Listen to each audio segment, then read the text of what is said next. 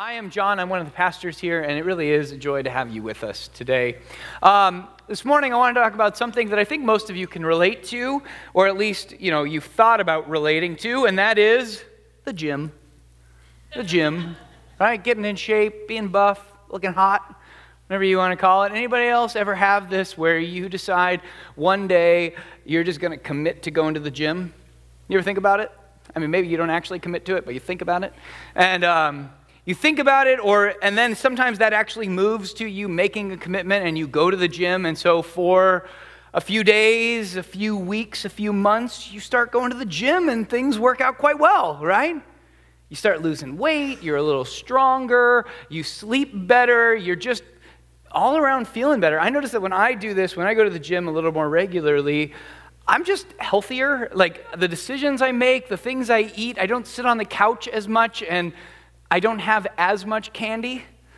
I still have it because I justify it because I go to the gym, but I don't have as much, right? You make wise decisions when you go to the gym, and then for whatever reason, you're feeling good, and then something shifts. Right, you notice that for whatever reason you're not losing weight as fast as you would like to, or your muscles aren't getting as big as you think they should. Come on, guys. Muscles aren't as big as you want. You know, every guy in the room can relate to that one. Come on. Or let's just say life happens. Life happens, and you're going through life, and then you go on vacation, and you have to skip a day, and you skip the next day, and you skip 3, 4, 5, 6 years, and you're looking at it. And then you think about going back to the gym, and you're like, no, it's too much work, and you get discouraged. There is something about us as humans, it's in our nature, where if we don't see progress, if we don't see results, right, we just get discouraged and give up. None of us believe that when it comes to health, it's something that's going to happen overnight. Nobody actually thinks that, right? Nobody thinks, oh, I'm going to go to the gym one day, and the next day I'm going to wake up ripped. Nobody actually thinks that. Everybody understands that being in shape, being healthy, growing muscles, that's a process, right? And so the people that stick with it, the people that go to the gym regularly, the people that actually experience the benefits of a healthy lifestyle, they're people that have the big picture perspective, right? They're people that understand being healthy is a process. It's not something that happens overnight, and that's why they stick with it. Well, the reason I bring this up is because in our passage today, we're going to look at Jesus. Jesus is going to share a couple things about the kingdom, and his point about the kingdom is pretty much the same thing. When it comes to the kingdom, we need a big picture perspective. We need to understand that the power of the kingdom isn't something that's going to happen overnight. It doesn't overwhelm the world, but the power of the kingdom is something that comes in time. It grows and transforms the world from within, but it doesn't happen overnight. And the way he tells us this is he uses two very simple parables. Very simple parables. One is about a mustard seed, and the other is about some yeast. And what he tells us is the kingdom doesn't come overnight, but rather the kingdom is like a mustard seed in that it germinates over time to become a gigantic tree, and it's like some yeast that over time is going to be mixed into a gigantic batch of dough. And what it says is the effects of the kingdom, the effects of the mustard seed, like the effects of the yeast, aren't always dramatic. They're not instant. You don't just plant a seed and then, boom, there's a gigantic tree the next day. It takes time. In the same way, it takes time kneading the yeast into the dough. But over time, what we see, and this is Jesus' point, is what we see with the kingdom is that over time, the kingdom is revolutionary. The kingdom's power is life-altering, and the world is changed because of it. That's going to be his point. And so this morning, what I want to do is very simple. I want to look at that parable together. But as you're going to notice, you've probably noticed on there, it's a super short parable. I mean, we're talking like 3 verses. This is like the shortest section of Scripture that we've looked at in years.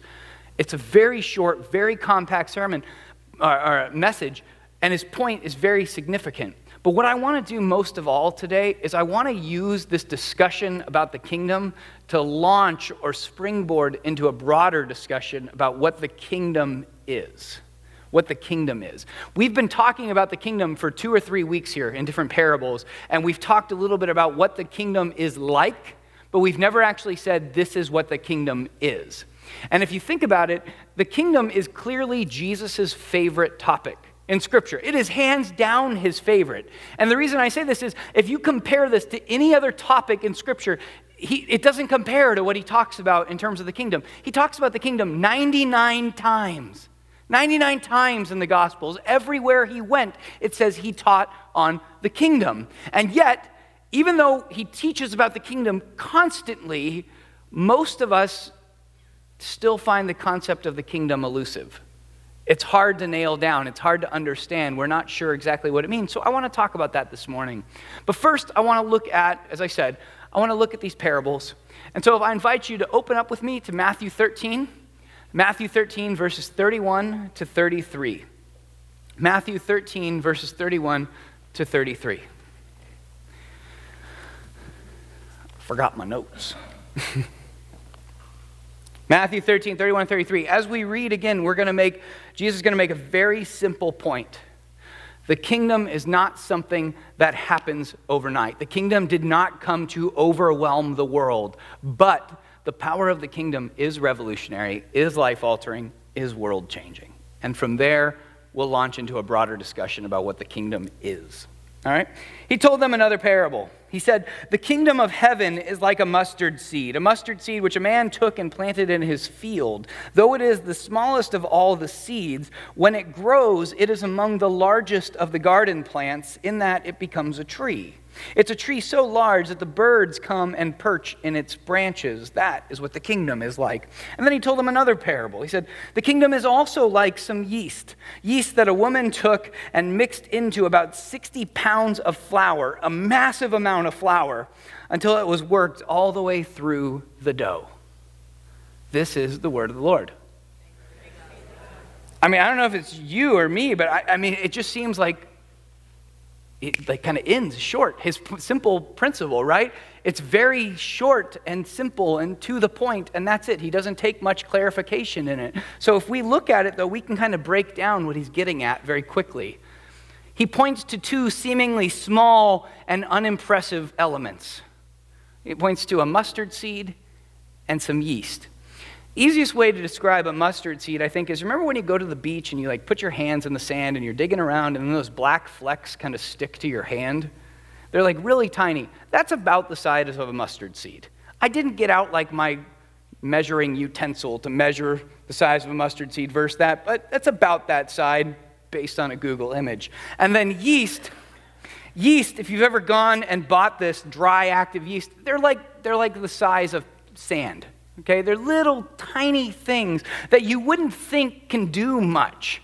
But Jesus' point is, even though they're small, even though they're unimpressive at first, they grow to have a phenomenal impact on the world around them. That little tiny fleck of a seed grows into a gigantic tree that birds are able to perch on. And that little amount of yeast is mixed into a massive amount of dough, and it transforms it from within. And if you're wondering, well, how much is 60 pounds of dough? Because, you know, you're curious and nerdy like me, I looked it up. It's enough for 120 pizzas. So let's just get practical. Jesus says a little amount of yeast mixed into a massive amount of dough can make 120 pizzas. That's a lot of dough. And his point is very simple. Again, things that are unimpressive and small at first have the potential to have a phenomenal impact. They are destined to do something great. And he says, that is what the kingdom is like. The kingdom looks small. The kingdom looks unimpressive. But it's destined to be something great. And so, and if you think about it, isn't that how the kingdom kind of started? I mean, just think about this part. How did Jesus' own ministry start? Some guy out of Nazareth, and I know we're not familiar with like that kind of geography, but the easiest way of thinking about Nazareth is you head out towards Bakersfield. And then you go right for about 30 miles. Well, no, that takes you to Isabel. You go left, and then you're in the middle of nowhere. That's Nazareth. Okay, that place that you just drive through. That's Nazareth, middle of Nowheresville. Nobody even knows it's on the map. That's where Nazareth is. And this one guy comes out of that place, and he gathers together 12 other guys.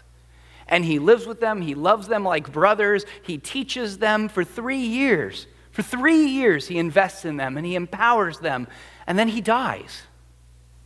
But he raises from the dead, and then he ascends back to the Father, and he empowers those 12 guys to go out and do ministry, continue the work that he's doing. The kingdom starts out so small and unimpressive, but as that story teaches us, and as every scholar agrees, from that little moment, from that one man, the world has never been the same since. Jesus came to revolutionize the world, to alter lives, and to change the world as we know it. His kingdom is at work, and we see it in our lives. We see that in this church, and we see that in the world at large. Many of you can point to ways that God has worked in your life, where you've experienced the grace of God, where you've experienced the freedom that God has to offer. Maybe you've been set free from an addiction or healed from something in the past. You can point to the work of God in your life. Many of you can do this. You could say, this is how I have seen God at work in my life. And some of you are even broader and you're bigger-minded in terms of history. And you know that things like hospitals and orphanages and things like that, those were started by many Christians because they believed that God wanted to do something in the world. And so they followed the heart of the king and they started doing the work of the kingdom. And the kingdom has been ever expanding ever since. The world has been changed. Lives have been altered. The kingdom's power is revolutionary. The kingdom is present. It is at work. We can attest to it in our own lives.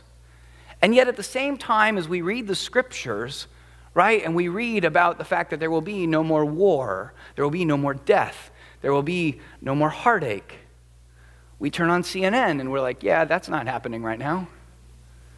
We know there's kind of this weird middle ground that we live in, right? Where God is active, but God is still not fully present. We recognize this. Scholars refer to this as the inaugurated eschatological period of human existence. Nobody cares what scholars have to say on that one. The easiest way of thinking about it is the kingdom is present now, but it's also not yet present fully. The kingdom is at work. God is at work. His kingdom work is happening today, but it hasn't reached its fullest potential. It's like the mustard seed. It's growing. It's like the yeast. It's transforming the world around it. It's not in its fullest peak yet. But before we go deeper into that, let's ask the simple question, what is the kingdom? What is it? What is he talking about? And do you realize that in the 99 times that Jesus talks about what the kingdom is, he never actually says this is what the kingdom is.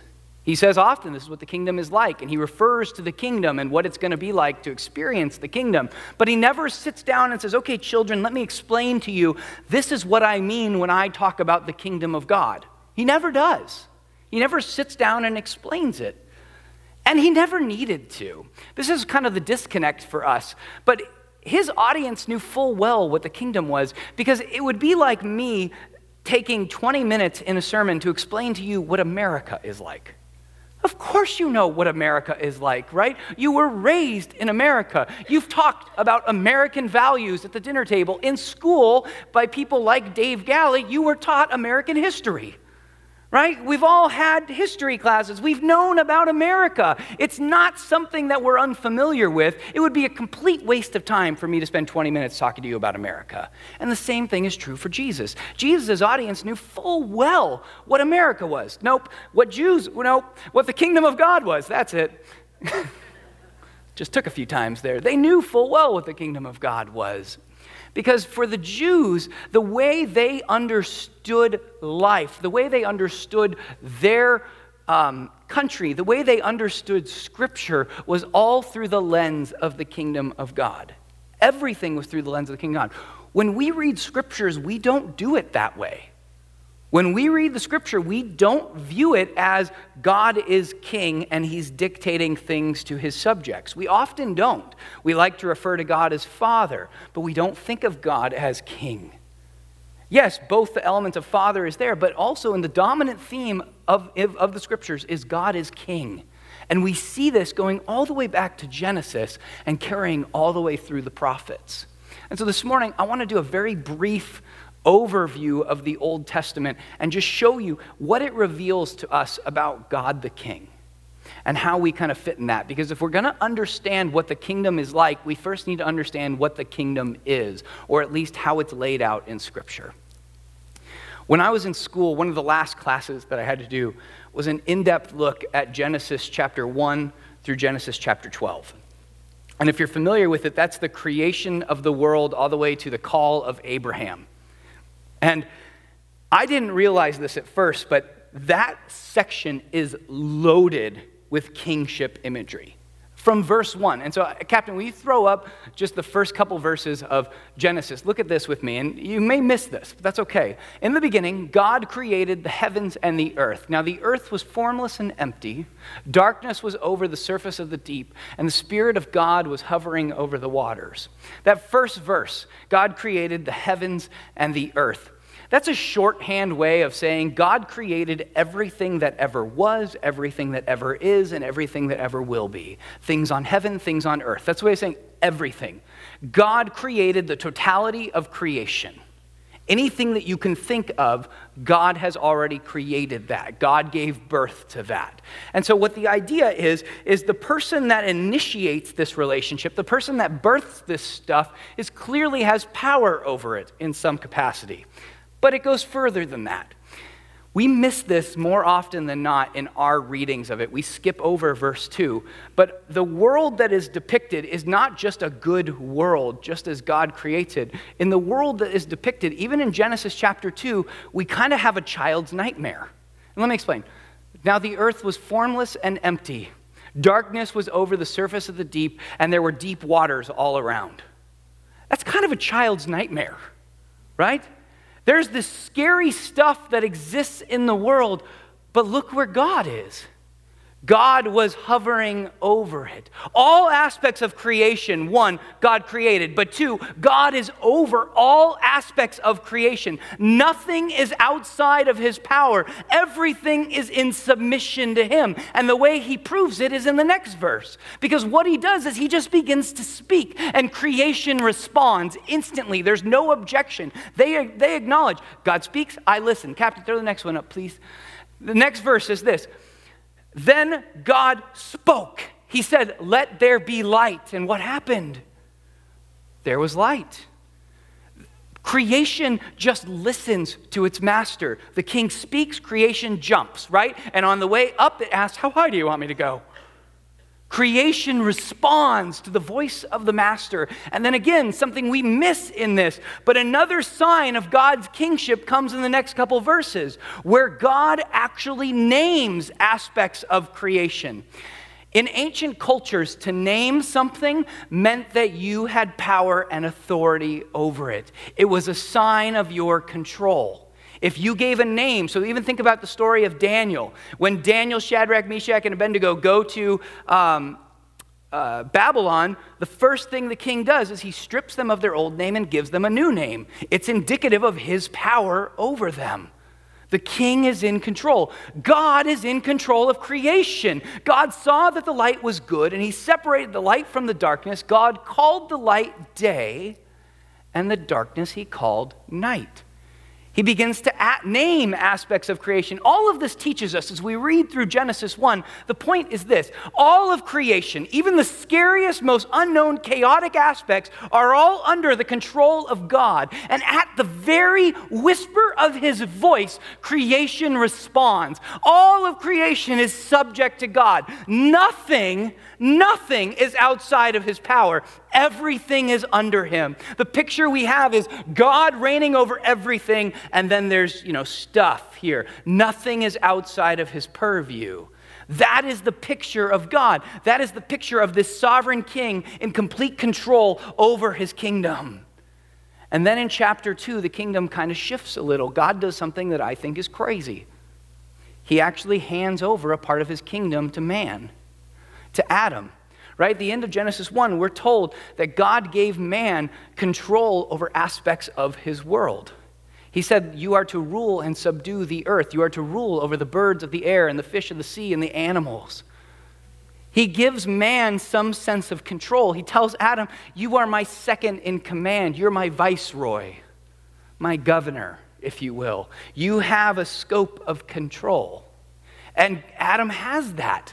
And from that point forward, Adam is left to kind of control under the kingship of God. And the way, again, how do we know that Adam is in control of kingship? What does God tell Adam to do?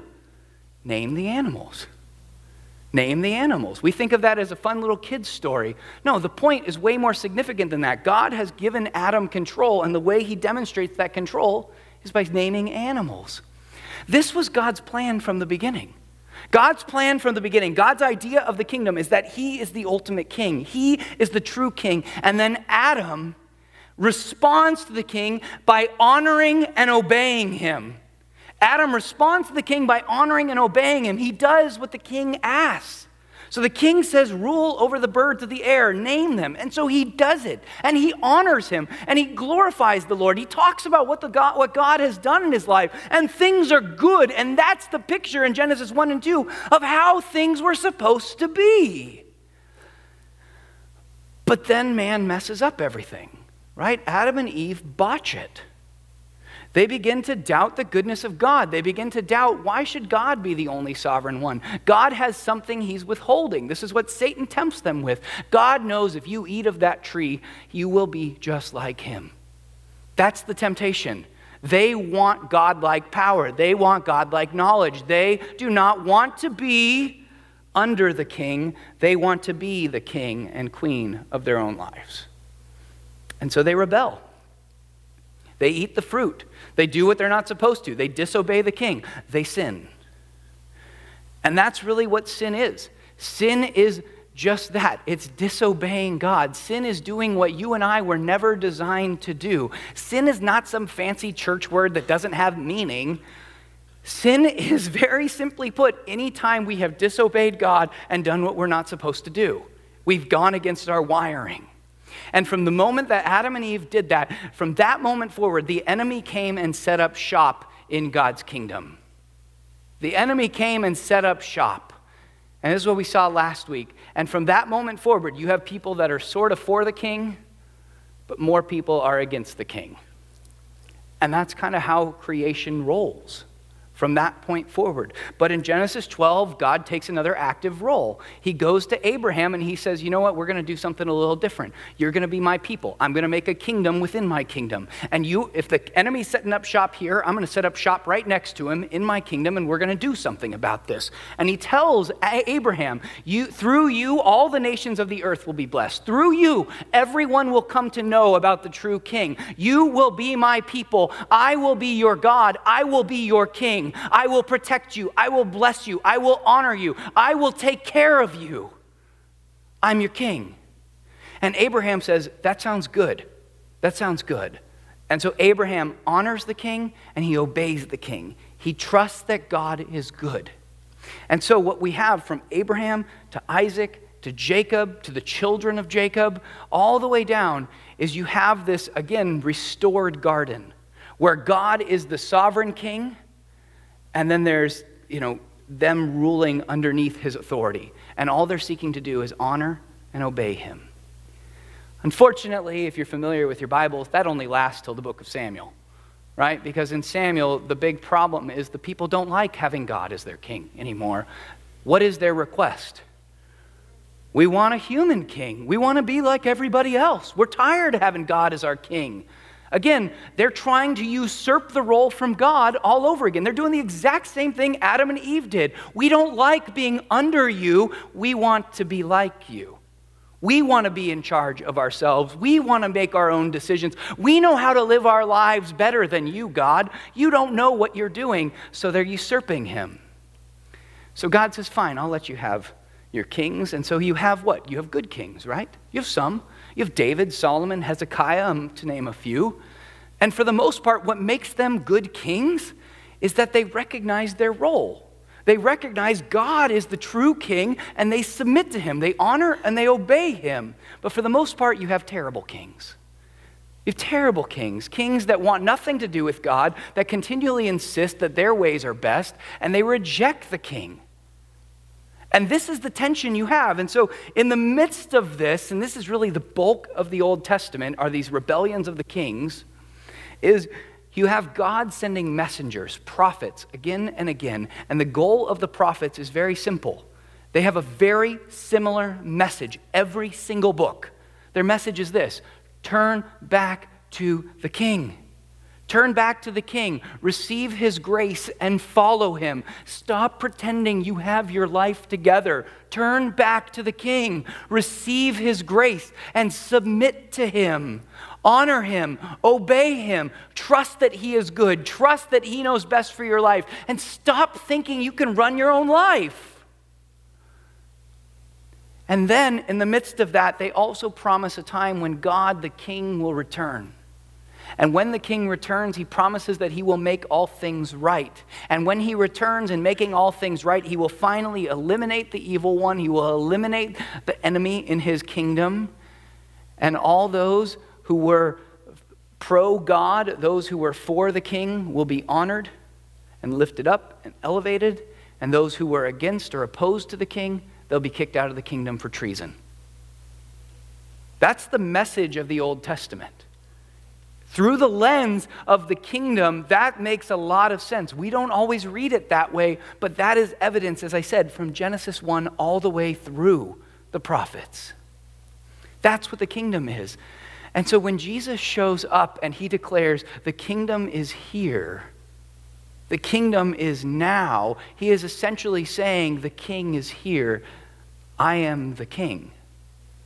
Return to me. I am going to make all things right. Turn and follow me. Receive my grace and obey me.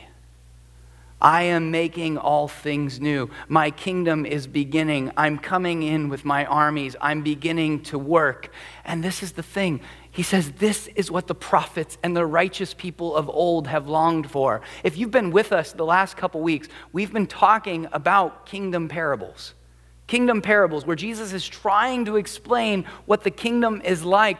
And I hope with this perspective in mind, those parables are making a little more sense. If you remember, the first parable we looked at was the parable of the sower, where God says a farmer goes out and he's throwing his seed, and the seed lands on four different types of soil. There's the hard soil, the rocky soil, the thorny soil, and the good soil. And we're told in that the seed represents the message of the kingdom. The seed represents Jesus declaring, the King has returned, I am here, turn back to me, receive my grace, and obey me. That is the message of the kingdom. The King is here. Turn to me, receive my grace, and obey me. Follow me, trust that I am good. And as the seed is received by four different types of soil, Jesus says his message is received in four different ways. Some people just outright reject it. They go, don't want anything to do with that. It totally deflects off of them. Other people sort of get it. That's where the rocky and thorny soil comes, is they kind of understand it. At most, we would say they acknowledge God as King, but they're not really submitting to it. Great, you acknowledge the King, but if you're not really living under his authority, he's not really having his way with you. But he says, then there's the good soil. There's those who both acknowledge God as King and those who submit to him. And the good soil, it says, produces a crop 30, 60, 90, 100 times what was planted. In other words, their lives flourish. Their lives flourish because they're doing what they were supposed to do. And then last week, we looked at the parable of the weeds, sort of. I kind of botched it in this service, but we sort of got through it. And the parable of the weeds was this, where a farmer goes and plants good seed in his garden, but overnight an enemy comes and sets up shop and plants evil in the midst of the garden. What that parable is about is Jesus is saying, the King is here. I'm coming. I'm on the scene. I know what I'm doing. And yes, I'm at work in the garden, but no, I'm not just going to go in and start ripping up the bad stuff, because you don't understand. If I start ripping up the bad right now, if I start ripping up the bad today, I'm going to do more harm than good. But he promises there is a moment in the future. There is a moment marked on God's calendar where he promises to act and he promises to make all things right. There is a moment. And that Jesus says, that's what the kingdom is like. And then again this morning, the kingdom didn't come to overwhelm the world overnight. The kingdom's power is dramatic, yes, but it's also slow. It works over time. But as the kingdom comes, it is revolutionary. It is life-altering. It is world-changing. And that's what we experience. And so in essence, what Jesus is getting at, what we need to understand the kingdom is this. The kingdom is not a location. The kingdom is a reality. The kingdom is a reality. The kingdom is anywhere God is acknowledged and submitted to as king. The kingdom is anywhere where God's appointed king, Jesus Christ himself, is reigning in and through the lives of people on earth as it is in heaven. That is what the kingdom is all about. The kingdom is not, being a Christian is not about thinking you have to somehow have life altogether. The kingdom or being a Christian is not about pretending you're better than everybody else. That's not it at all. The kingdom isn't about an allegiance to the true king. The kingdom is about admitting, again, that we are not the kings and queens of our lives, admitting we don't know best. I don't know how to run my marriage. I don't know how to parent my kids. I don't know how to do my job the best. It's about admitting that and saying, Lord, I kind of have been doing this on my own for a very long time, but I admit I can't do this on my own. I hand it over to you. And in handing it over, the kingdom is about receiving the grace of God, him speaking to you saying, I know you've messed up. It's so cute how you tried, and I forgive you. I love you. I died for you. And then out of that, the kingdom living is about trusting God is good, that he knows best, and following him, submitting to him, trusting him above trusting something else. That's what the kingdom is all about. Many of you know this, right? We've talked about this. There are so many of you who have submitted to Christ as king. Many of you can point to the ways in your own life you see God at work. You've experienced the grace, the freedom, the forgiveness of Christ. You can point to that. Many of you can point to addictions that you've been set free from or healing that has occurred from your past, whether it's psychological, spiritual, emotional, physical. You can point and you can go, I didn't do that. That was to the glory of God. God did that. You can point to those broken areas where you have received the grace of God, where you turned back to him, and you can talk about what it means to honor him, what it means to be his child and live out of that identity. And so you talk about, this is how I follow God. And you admit, honestly and openly, you don't do it very well. Nobody does Christianity well. That's ridiculous. What doing Christianity is all about is just simply admitting, yeah, I got nothing. But God told me to live, so I'm going to live. I'm going to obey him to the best of my ability. I live out of that grace. The king said, move, so I'm moving. The king said, love, so I love. All of us have stories, and so the way we honor and obey the king is we listen to his word. We obey him by opening his word and saying, okay, Lord, what do you have to teach me today? And so when he says, John, you need to go out and love your enemy, I go, I don't want to do that.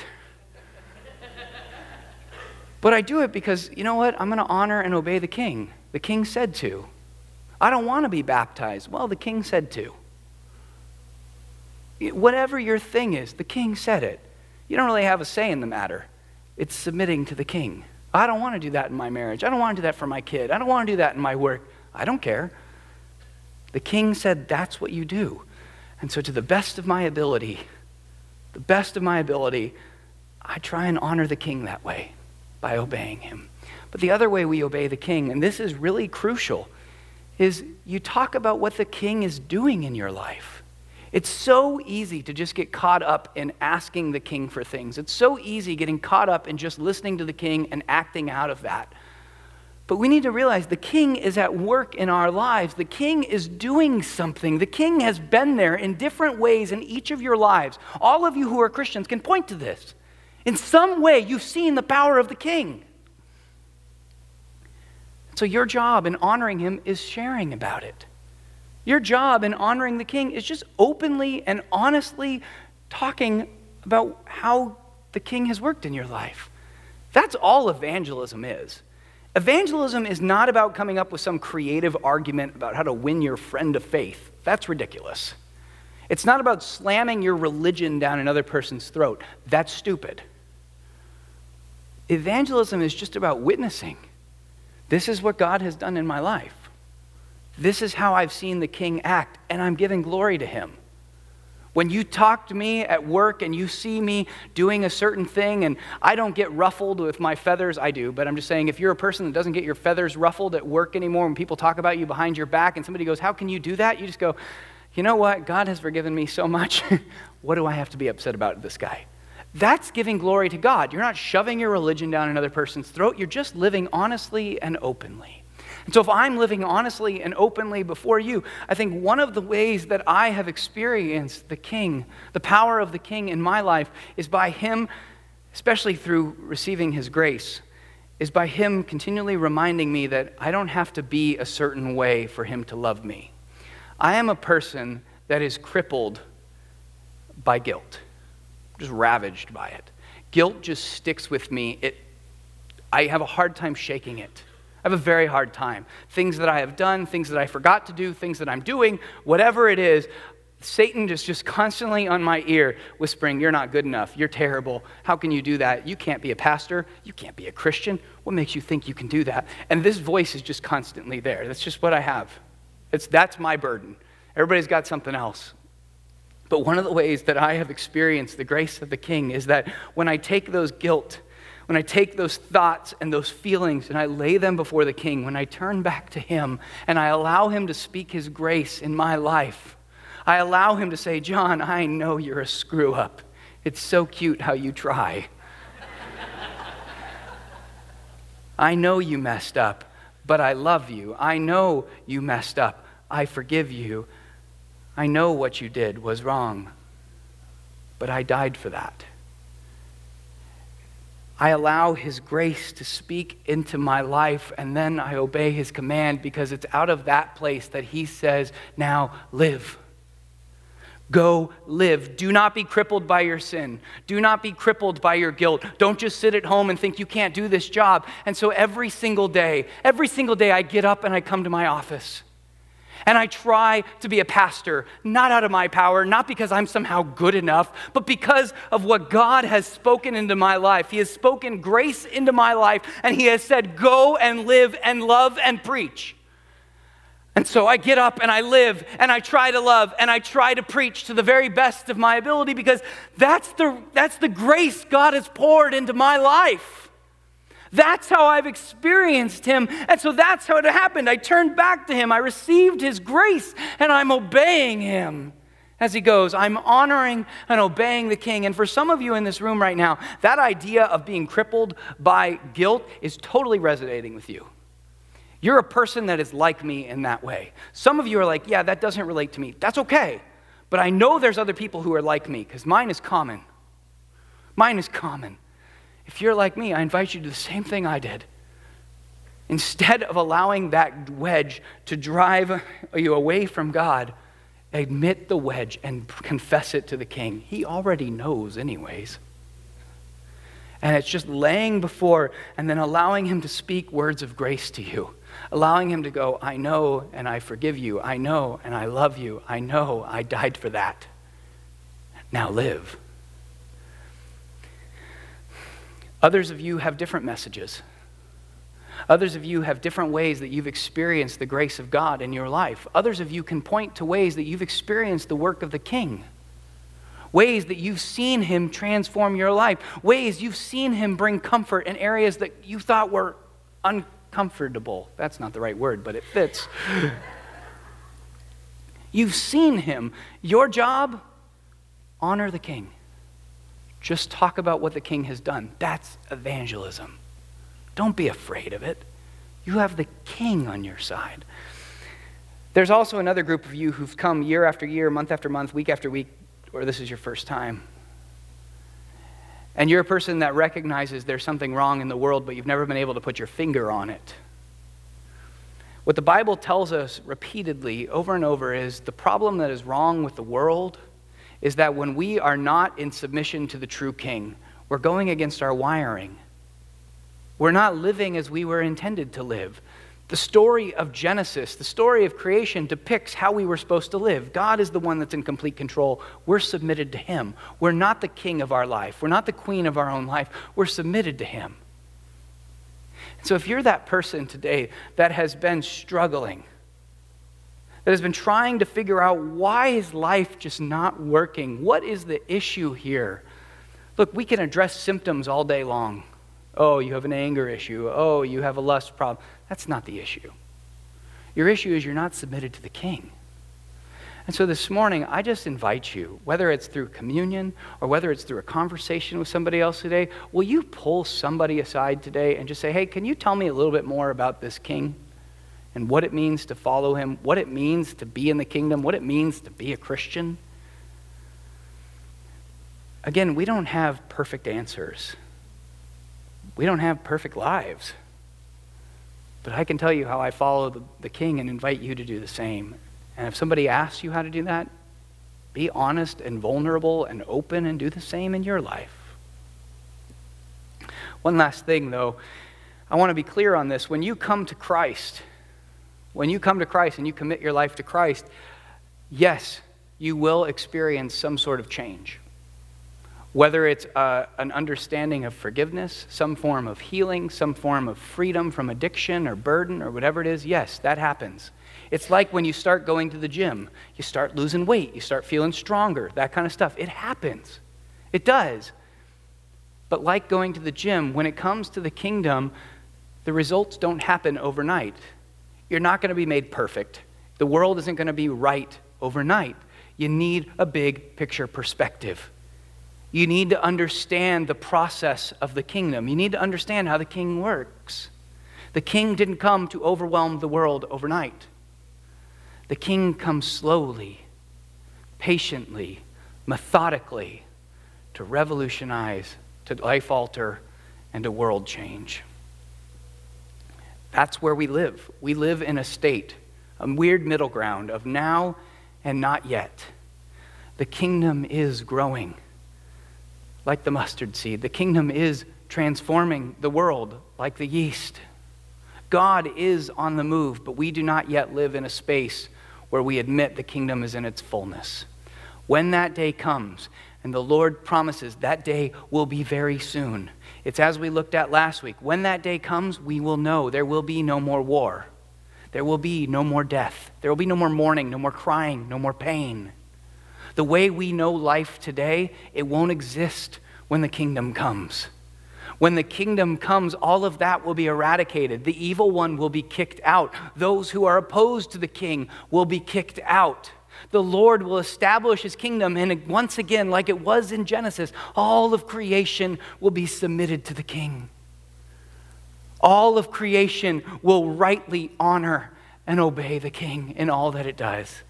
That is the day we long for. That is the day as Christians we point towards. That is the day we encourage each other with. It's coming. Amen?